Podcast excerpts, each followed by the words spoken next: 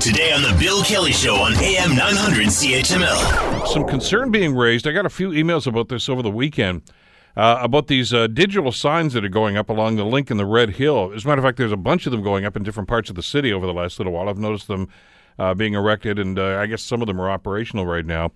And and the reason why is because this is not the first time that this discussion happened at City Hall.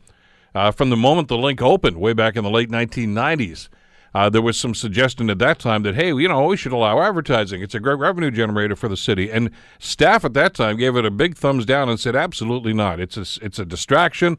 Uh, we don't want that sort of thing up there, so it's just not going to happen. And, and various counselors over the years have brought the issue back, and council always gave it a thumbs down.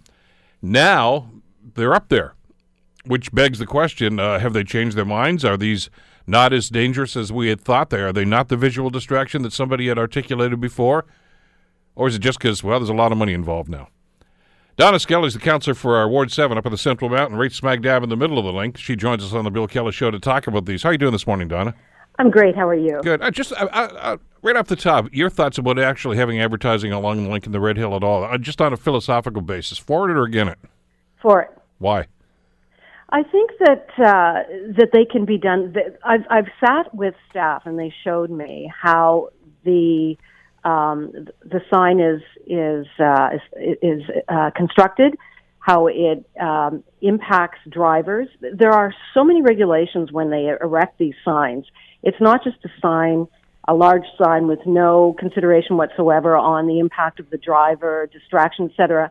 There's a huge science behind it, and there's a lot of work and a lot of regulations. Uh, we see them on the Gardiner. We see them all across, you know, on on highways right across the country. And I don't think that our problem on the Red Hill and the Linc is necessarily this sign that could be a distraction. We have bigger issues, and um, I do believe that we have problems with more so the Red Hill than the Linc. But I don't think that the putting up these signs is going to contribute to that in any way. I think that they are exclusive of each other. We can deal with the problems with the Red Hill, the construction of the Red Hill, the lack of barriers uh, dividing the lines. It has nothing to do with putting up signs on the Linc. Uh, and I'm on side with you on that. As a matter of fact, I was one of the people on council way back when that suggested we do this, and, and staff, let's just say, just pushed back immediately. And I know that uh, Councillor Merulla years ago uh, actually put it into a motion and, and tried to get it going, and I guess it didn't get any traction either.